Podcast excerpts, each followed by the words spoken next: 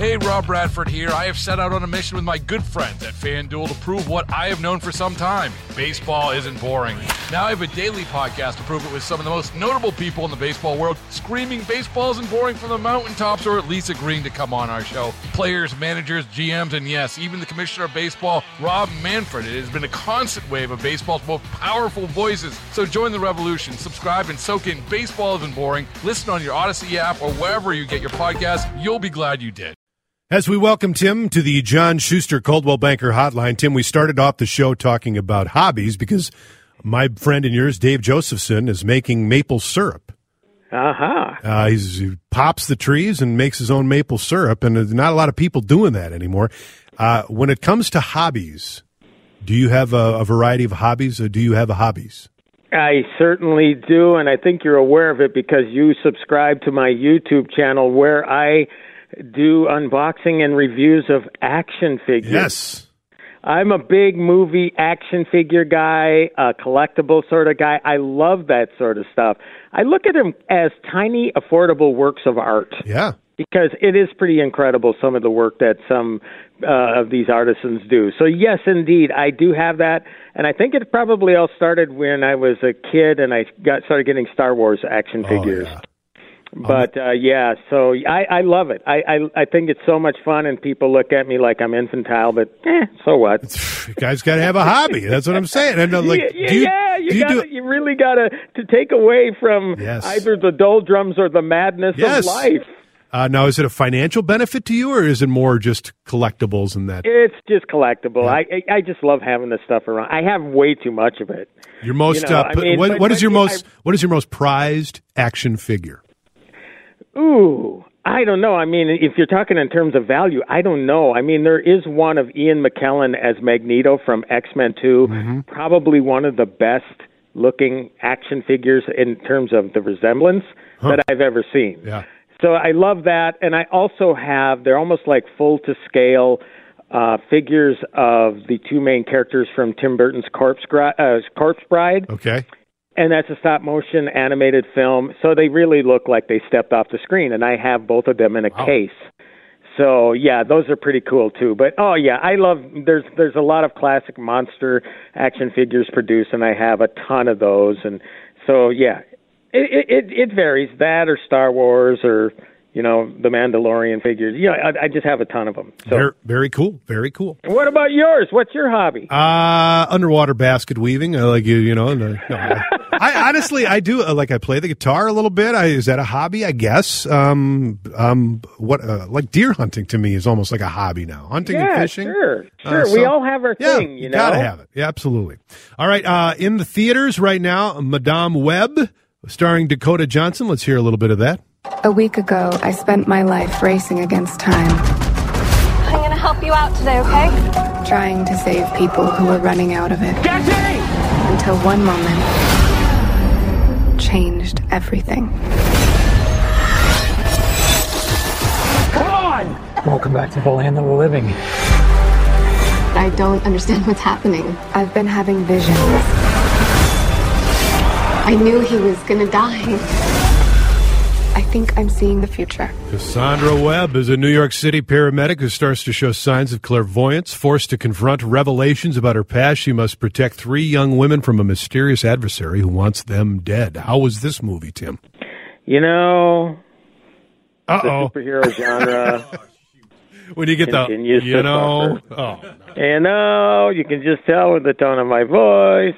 Yeah, it's superhero stuff again. Mm-hmm. And you know, look, the, when when the MCU suffers, the Marvel Cinematic Universe that Disney owns, I mean, that's that's not good. And and and Sony, you know, they they reached an agreement so Spider-Man could be in the MCU, but they still have I guess you could say ancillary characters that you know they're trying to make into franchise material. They did it with Venom, which the first movie was pretty good. I mean, Tom Hardy's a great actor.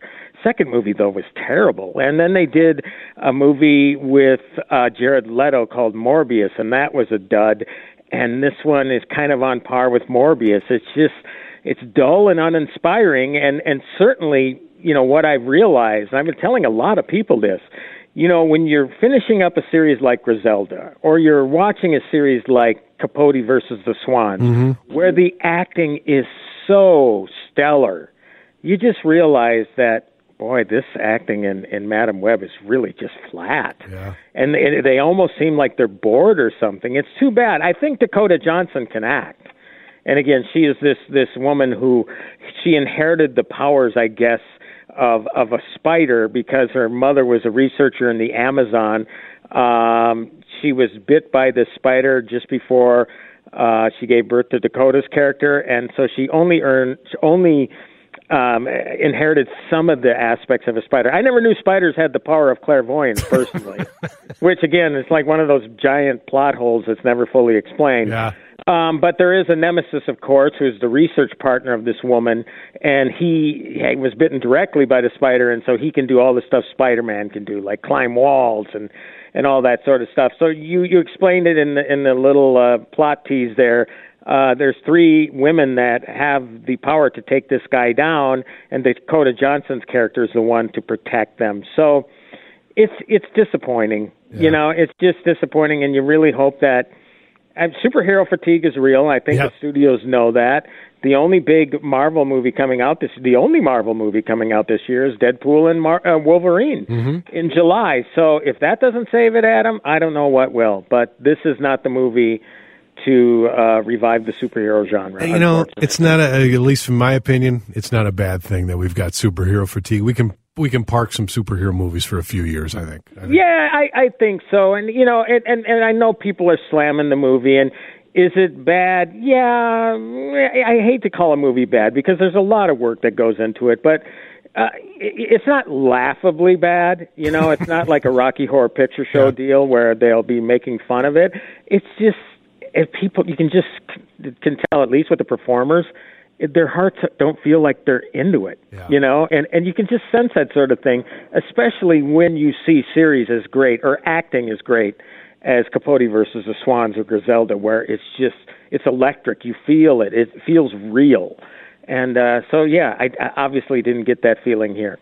Uh, browsing Netflix the other day, I saw uh, a teaser for this, and it uh, piqued my interest on Netflix. It's called Lover, Stalker, Killer. Debuted at number one on the Netflix movie chart. Let's hear a little of this. I hopped back online. That's when Liz came into my life. She was very smiley, energetic. She liked motorcycles. I had a motorcycle. I was match made in heaven. And then one morning, I get a text from Cari Farver. It was a total shock. The messages started slowly, but it ramped up. The implication was if I can't have you, nobody will. I was on a road to having a mental breakdown. I thought I'd seen it all. I hadn't seen anything like this. Hey, Rob Bradford here. I have set out on a mission with my good friends at FanDuel to prove what I have known for some time baseball isn't boring.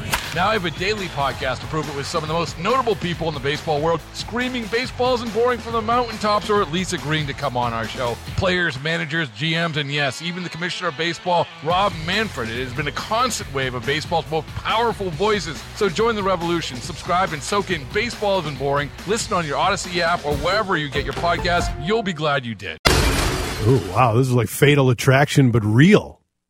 Fatal Attraction on steroids. Yeah. And you know, you think, okay, well, we all know how that Fatal Attraction goes. I mean, it. I mean, yeah, there's. It, it's a great movie, but there's not these twists and turns that are are so good that uh where where life is stranger than fiction. I mean, it, it, that, that's the sort of thing that's going on here. You you think you're going to get a Fatal Attraction story, and it takes such of a turn Oh. that that if you don't see coming. And and it's hard to talk about a movie like this because Without, without spilling the beans. without spilling the beans, so I'll be very careful. But yeah, so there's this auto mechanic, Dave Kroupa, his name is, he's from Iowa. He, By the way, that's a great name for an auto mechanic. Dave Dave Kroupa. Kroupa. There, Yeah. go- go see Dave. Um, and and so he he works as this auto mechanic. Um, he separates from his partner, who he has kids with. He meets this woman named Liz on an online dating site where he re- relocated to in Nebraska. But a couple weeks later, you know, and he told Liz, he says, "I want this to be no strings attached." So he meets and hits it off with this other woman, Cari, and that after a couple weeks, it's like no strings attached. But then he gets this weird text that says, you know, I, well, let's move in together. He says, well, no, no, wait a second. This wasn't supposed to be serious. And then the mood turns, and then this guy's life descends into hell because all of a sudden this person is sending all these threatening texts, not only directed towards him, but towards Liz, towards his former partner and her children. And then you get these detectives digging deeper and deeper and deeper into the case, and it takes some spins that, again, I don't think Hollywood is smart enough to make up. I honest to God, I mean, you know this, and now you know that this is it's either coming to Lifetime or something. Yeah. Somebody's going to hop on this story and make it a movie because it is so it is so mind blowing. This might be the best Netflix documentary, true, true crime documentary since Making a Murderer. Really? Oh my God. Yeah, and it's only an hour and a half long. The other, all this other stuff that they show are miniseries. It's amazing how this director uh, compacts his stuff. Sam Hobkinson is his name, and he has mounds of facts and evidence to explain the events of the story, and he does it in the hour and a half time frame. It's incredible. It's really great storytelling. And just nerve wracking, nail biting for the whole 90 minutes. Well, Jen and I are kid free this weekend. We will be watching this because we just got a text too on our text line. OMG, Adam, must watch Lover, Stalker. Killer. That yeah, and thanks whoever texted in because it it only affirms Tim's not overhyping this one. Yeah. That's right. I can't wait. Uh, that Yeah, we'll watch yeah. it this weekend. All right. And start Capote versus the Swan. Yes. or, or Griselda too. You got to see those again. The acting is stellar Yeah. in that. Uh, that absolutely. That's right up my alley and my wife's alley. We we, we will love that. You uh, mentioned this. I see this. Ridley Scott, a biopic about the Bee Gees. Is this happening? This is happening. I cannot wait. I love music biopics. Okay. How about that Yeah. falsetto, huh? Oh, I'm glad that you tried it first. Yeah. I'm up for the role, Ridley. I'm. Uh, I could be uh, Barry Gibb. Well, you can tell by the way I use my walk. I'm a woman's man. No time to talk. How is it? Very Do I have a good. In Uh, recording. It's about a six and a half. I'll give you. You and I together, There brother. we go. At the state fair this year, Tim, we'll come out with the There Bee we Gees go. We'll outfits. staying alive on the WCCO porch. But uh, yeah, I mean Ridley Scott is a great filmmaker. Some of them hit, some of them don't. I mean Napoleon didn't quite get the audience, but I love the fact that this guy is trying different things. I mean, you know, it it it's they're they're not afraid. They're undaunted by these sorts of things.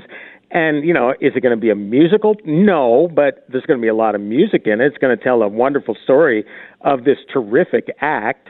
My big question will be who will be cast as they're, Right. going to have to have a great falsetto, Right. Um, but it's you know maybe the who's it uh, Jimmy Fallon, Jimmy and Fallon and uh, Justin that. Timberlake. Yeah, the Barry Gibb talk show. Yes. So I love it. I love I love these stories of these musicians. We've you know gotten them with uh, Freddie Mercury and Queen. Uh, Elton John was more of a musical fantasy, but I love that sort of stuff. So I'm really really looking forward to this. Excellent.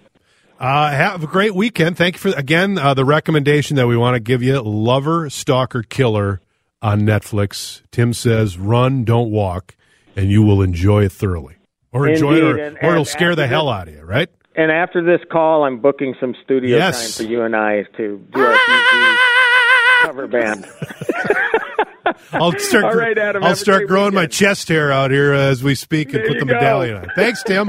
All right, see you. Have a good weekend. Tim Lammers, uh, his reviews brought to us by Bradshaw and Bryan, personal injury attorneys seeking justice for the injured. You can find them at minnesotapersonalinjury.com and read more from Tim at directconversations.com. Baseball is in full swing. NBA playoffs are heating up, and your NFL team is gearing up for training camp. Listen to the latest on the teams you love here on the Audacy app. The biggest sports radio stations in the country, providing unrivaled local coverage of their teams, all in one place. Exclusive interviews with players, coaches, and team executives, streaming live and always available on demand. Stay in the know with your favorite teams right here on the Audacy app.